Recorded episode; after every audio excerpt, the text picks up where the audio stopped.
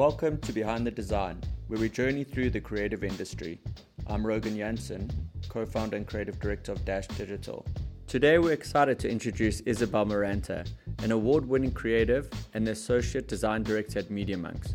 Known for her powerful and conceptually rich designs, she brings a unique perspective to the creative landscape.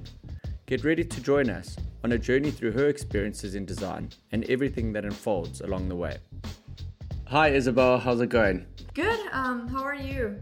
I'm very well, thank you. It's lovely to see you again, and thank you so much for joining us on Behind the Design today. Thank you for having me. Very excited to be here. I think there's a congratulations in order as well on your new position at Media.Monks, so well done. Thank you. It's almost been 2 months, and it's been great. Yeah, like crazy how time flies, and yeah. Team is wonderful, I'm working on a cool project, so I can't complain. Nice. Are you all settled? How was the transition from Locomotive to Media.Monks? It was good. I have good friends at Locomotive. It was very special because I joined Locomotive as my first agency, because before that I was a freelance. And I don't know, the day I just said that I was leaving, I cried so much. That was the sad part, leaving Locomotive, because it's always going to be my best, memory in design, I guess, joining Locomotive. But the transition, it's been super nice. I love everything. I feel like it's been a right move, and meeting a lot of new people, it's crazy. I feel very, very lucky. Yeah, I think as long as you don't burn bridges, I think it's always great. And when you start a new agency, you make new friends, make new connections, make new network. It's always quite a great thing. I think it's just really difficult to stay in one place for very long, because I think for growth as well, it always helps when you kind of evolving, moving into different positions, or kind of working with new teams under new conditions and new projects. So it's difficult, but I think it's really good for personal growth. Totally. And especially going back to the Locomotive, it was special because I moved to Montreal to be close to the team. So it's special because I feel like these days it's an exception that we were all from Montreal and we all went to the office. But in terms of growth, I agree with you. In a small agency, growth, it's not that easy. So I feel when I got the opportunity to join Media.Monks, I was like, wow, yeah, that's a nice opportunity, in terms of a new role and stepping up into the director level. So yeah, it's change is inevitable. So very happy about that. Sure. And you mentioned Locomotive was your first agency. Yeah, crazy. 2 years ago, 3 years ago almost. Recently launched my portfolio back then, and I remember I was posting online just because I remember I had an IG that I never used, and I was like, why if I start posting? And I got some attention, and I started chatting with the creative director at Locomotive, and he was very interested in my work, and everything happened. But yeah. I wanted to talk a little bit about your past, because I think transitioning from a background in English studies and North American literature to a self-taught designer, now holding the position as Associate Design Director at Media.Monks, is a fairly unique career path, one could say. Maybe you could highlight some of the challenges you have faced during this transition. I don't have a background in design. I studied English, as you said, English studies. And I moved to the States 2013 just to continue my career and learn about American culture and language. But then one thing and another happened, and I ended up moving to the west of Canada, also for my work as a teacher. By the way, yeah, I was a teacher. And during the pandemic, I remember seeing myself and my partner wow, well, it was a transition moment for everyone. But I remember I was there in Calgary thinking, what do I do with my life? Because I traveled, I worked in different countries, even before the States and Canada. And I was like, what do I do? So I remember we were working remote because of the pandemic. I started teaching remote. So that was something new for me. I was like, wow, there is a life outside a classroom. So that was something that I really liked, a part of many, many things that I've always been interested in. Design, my partner is a designer. So I was always like, yeah, I studied English, but I could have studied design and I would have been very, very happy. But, like choices. And I remember I was like, what if I try? So I started learning. I registered into a boot camp. It was basics and to learn the tools and a bit of UX, UI. So I did that very fast. I met some interesting people through that. And yeah, I just started posting. It became an addiction. And I in my free time, during my time that I was teaching, I was creating concepts and I was like, wow, I really like this. So it just happened. How long was the boot camp? 6 months. Okay. So it's a good stint. It wasn't like a quick 2-week, 3-week course. Yeah. It was that, and also some online courses, because these days you can find everything online. And I had the time and I had the passion, I think I always hear my partner explaining the story to other people, and he goes like, she was obsessed. She woke up at 6 and she was in front of the computer. It was like that. It was a lot of work. Yeah, but I suppose you got put in by passion. Yeah.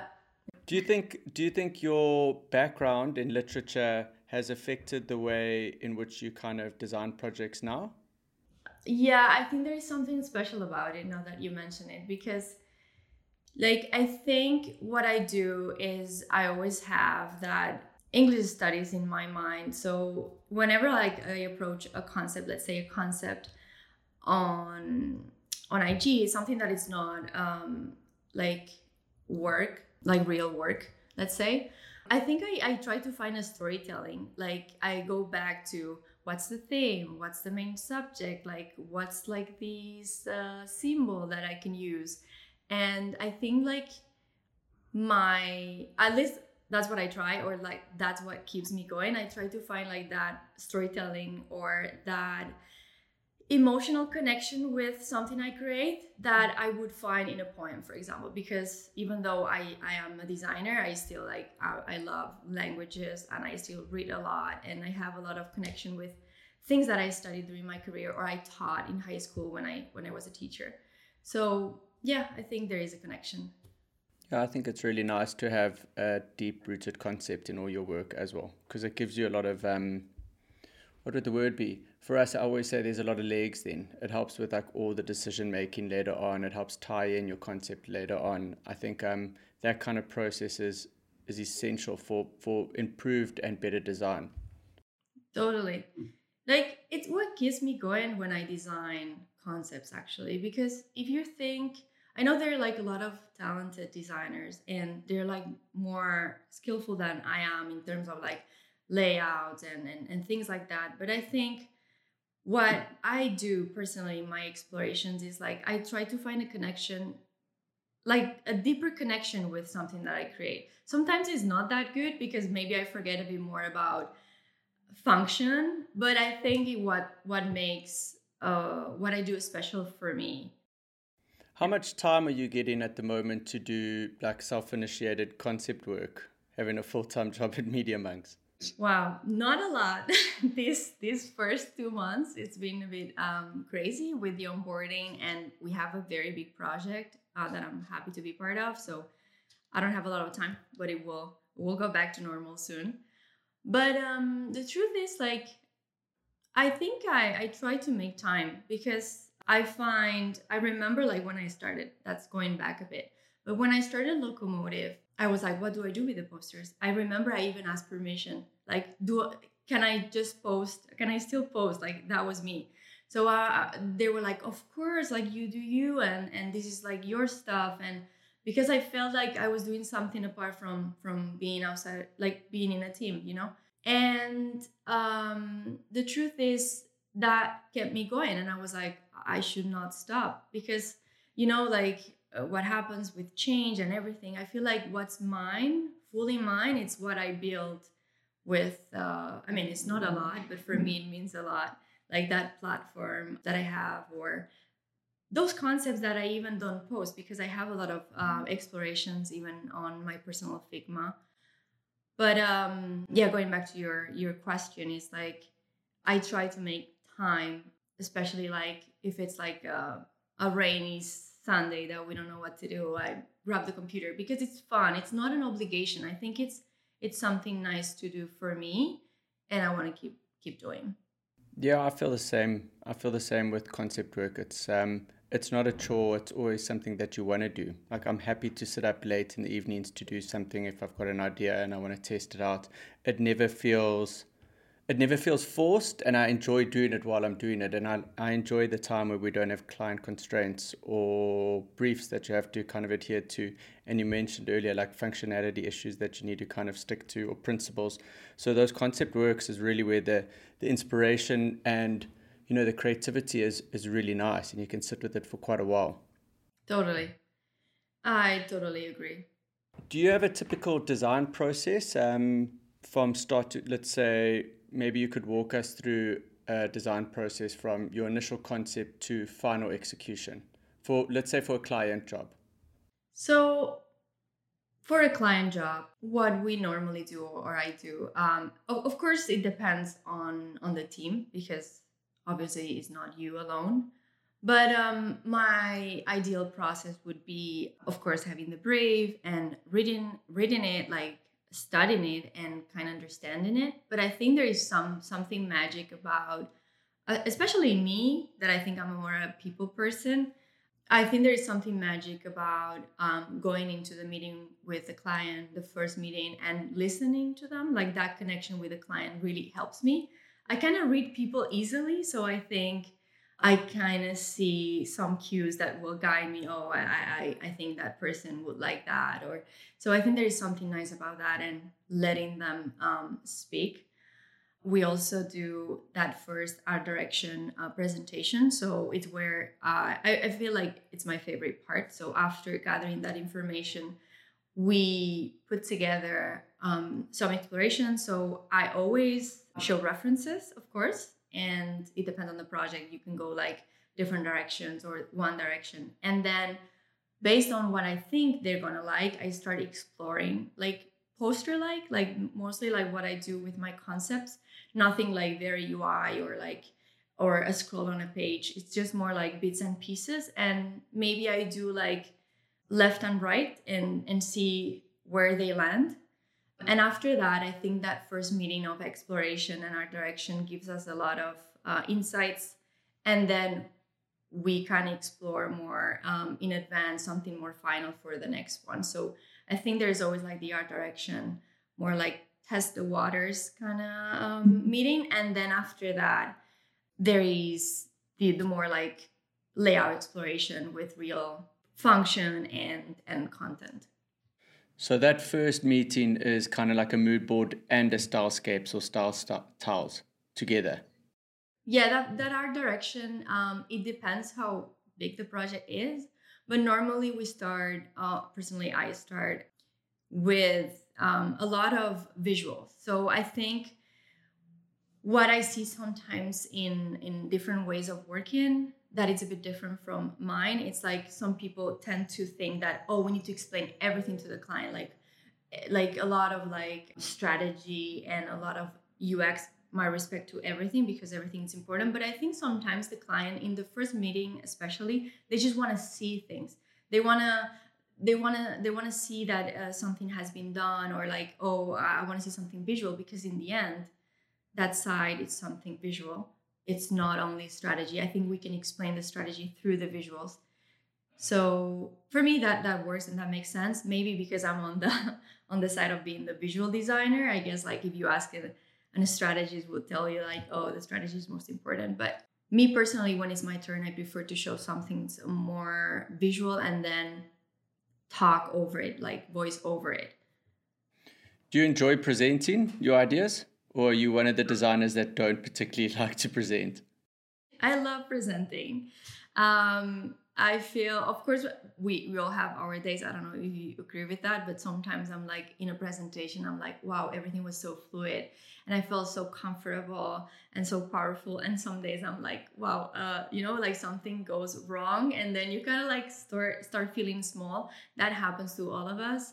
But as a general rule, I think I love presenting. It comes back to the skills I gain being a teacher. So, I like it. I like the relationship with people, and that moment is important. I feel like sometimes I've done work and I haven't presented, for example, even at Locomotive or right now, because maybe there is a creative director who's going to present your work. I feel like we should let people who do the work present, because there is something special about it, even though like we have, I don't know, imagine a designer who's a bit shy. I think we need to encourage them to present their own work, because there's something cool about like that ownership. Yeah, and I think it's that designer's brainchild as well. So we did it in the studio. We had a designer who, when she started with us, hated to present, like hated it. She was just too shy and she held her designs too close, and any kind of feedback, it would most probably, she felt like it would hurt her feelings. But we pushed, like we kept saying, you present in your work. And then naturally you progress into a little bit more of a comfort zone where you don't mind presenting, and you realize your ideas, you know, they're not necessarily, if someone doesn't like them, it shouldn't hurt your feelings. It just means, okay, cool, you need to tweak and change them and stuff. So I'm a big believer in that. I think people should be presenting their own work. And when they're shy about it, we did it in college. They used to do this thing that they made us present every week, like continuously in front of the whole school. And the people who hated presenting, by the end of the 3 or 4 years, whatever it was, of course you're going to get more comfortable. So if you're always shy from it, you're never going to want to do it. Exactly. I think it's the practice. Yeah. And feeling comfortable. Yeah. It's the secret. Do you have any one project that stands out as a turning point in your career? Yeah, that needs to be, I think I'm pretty clear with that one. It needs to be my portfolio. There was something very special and emotive about it, because as I said, like if we recap, I launched that portfolio almost 3 years ago. But the fun part was like, if we recap on that story, I did the boot camp and I was asking people, so what do I do? What do I do next? Like if I wanna try to get a job, or what do I do apart from the Instagram, which worked really well? They were like, build a portfolio. And I was like, how do I build a portfolio if I don't have any work? So people were like, yeah, like people do like mock case studies, so you can try that. And the fun part was that I built that portfolio in 4 months, and not only the portfolio, but also the work in the portfolio. So I didn't have any clients. I had one, but I mean, at the same time, a freelance project, but it hadn't finished. I worked on those 4 case studies plus the portfolio in a very limited amount of time. But it was very, very nice because I collaborated with Luis Enrique Vizarro. I don't know if you know him, like he was this top developer. So I just knocked on his door, and he was like, yeah, I think he was very ambitious on like launching a lot of projects that year, because he had that goal of being this amazing. He actually achieved the goal and launched a lot of projects on awards. And without his help, I wouldn't have been able to do it, because obviously development is as important as design. So he helped me with that, and I was very, very lucky. So I think it just happened, like it was surreal, because what are the odds that he accepts doing a portfolio of mine, who I am not even a designer yet? So that's why like sometimes I'm like, wow, it was surreal. It was meant to happen. It was a great site though as well. I do remember the site, and we've had a conversation prior to this conversation where I mentioned to you that I think that that site was something I really loved. I think the one thing that keeps coming back into my memory when I think back to it was your preloader and page transition. It was something that I remember watching a few times going, oh, that's really thoughtful. It's like curated. It's really kind of just, it's smooth. So for a first site, it was a really good site. Well done. Thank you. It's funny. It makes me laugh when you mentioned the preloader, because it was a moment that I was like, Luis, that's not it. And I was like, I had that idea in my mind and he was not nailing it. And he was like, okay, I think I'm going to send you a lottie, app, and you just do it and you send it to me, or you do it on Photoshop or something. Like, he was getting like nervous because, but I was very, very touched to that transition. What was that process like, working with a developer for your, that would have been your first time, right? Yeah, it was my first time. I don't know. I feel with my own words, because that's something else. Like, I feel I was learning at that time, but obviously, like, sometimes I hear people with 15 years of experience, and maybe that's you, and you have another level of vocab, like the way you explain transitions and technicalities. Like, me at that time, I was explaining it, but my own way. I mean, it worked, but maybe I didn't have the level of the technical level like a designer with experience would have. But I still, like, I managed very well. Like, he was telling me, like, I love working with you, and I think I just found my own way to explain things. Now I've improved, and I have, of course, gained a lot of experience, especially when you work at an agency. It's like you have no other way that just adapt and learn fast. But yeah, you can imagine, like, you need some level of experience to brief a developer. Yeah, 100%. And that's why I asked, because for your first project to get something of like a high-end product like that is really impressive, because most people... You know, there is the relationship between a designer and a developer is so important. They need to be in sync. They need to understand each other. They need to make sure that they're working from the same hymn sheet. So often, when we work with first-time developers, we need to kind of have quite a few internal or pre-meetings to decide, like, okay, cool, which process, how are we going to run these projects, who does what, how do you like us to create motions for you, do you want us to create motions for you, do you want to take initiative on that? So... It's a learning curve for every developer you work with. But I was just curious to see how that process actually was for you. Yeah, it went nice, and we're actually good friends. So as I said, it's my special project because, yeah, it meant a change in my career.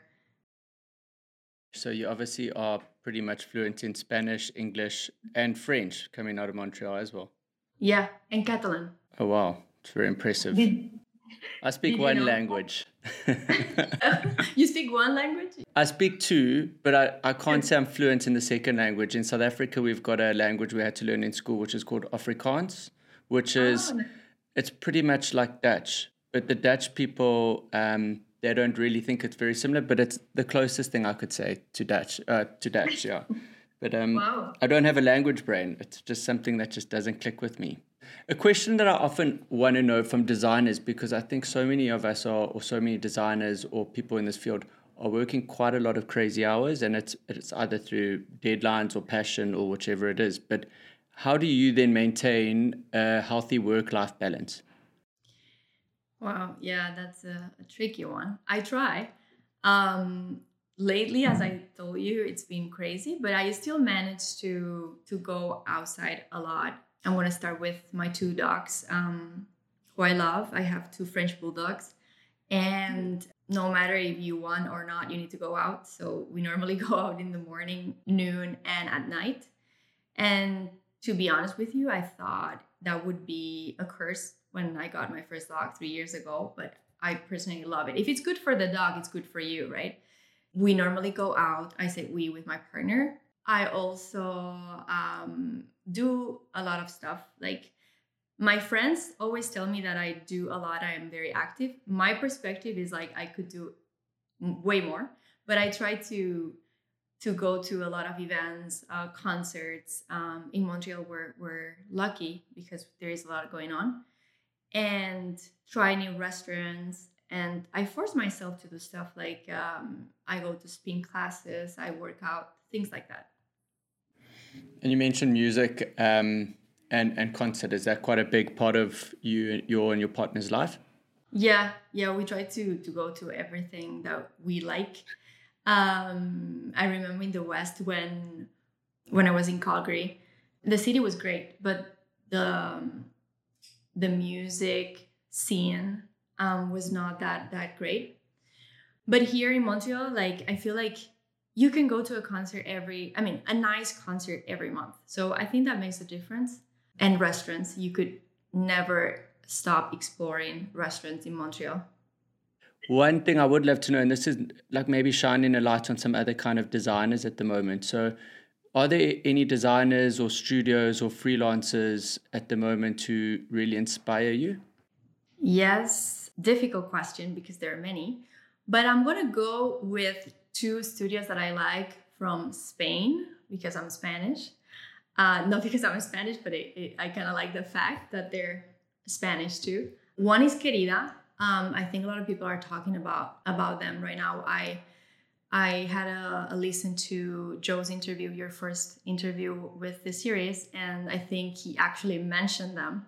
But they're actually super nice. Like, it's Querida from Barcelona.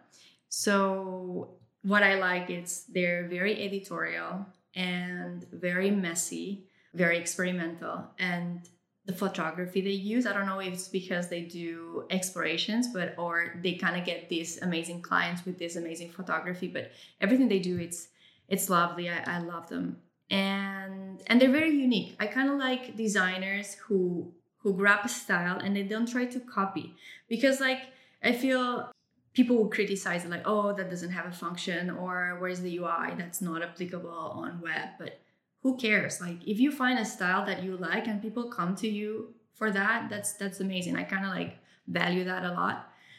And the second one would be Naranjo Echeverría. That's a difficult name. They are from Madrid. Also, they do a lot of fashion. Check them out because they're wonderful. They do very similar to Querida, but a bit more formal. They do fashion brands, and they're very editorial, and everything they do, it's neat, it's special, it feels theirs. So I also appreciate them a lot.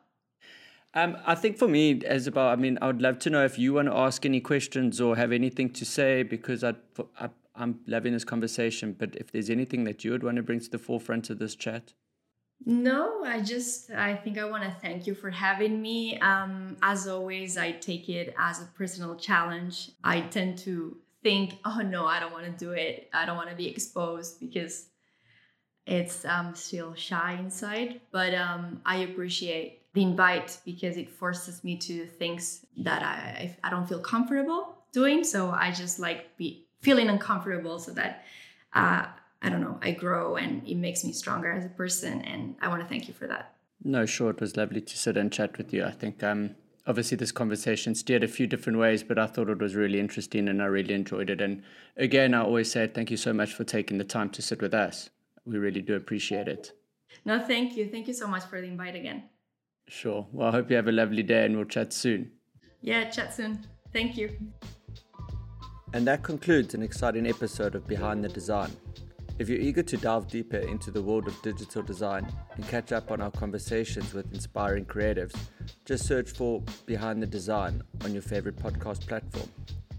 For a closer look at today's content, including artwork and relevant links, visit our website at dashdigital.studio/Behind the Design.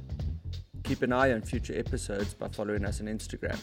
Thanks again for joining us. I'm your host, Rogan Janssen, and I look forward to catching up with you soon for more insightful conversations with creative industry founders, artists, and thought-provoking individuals.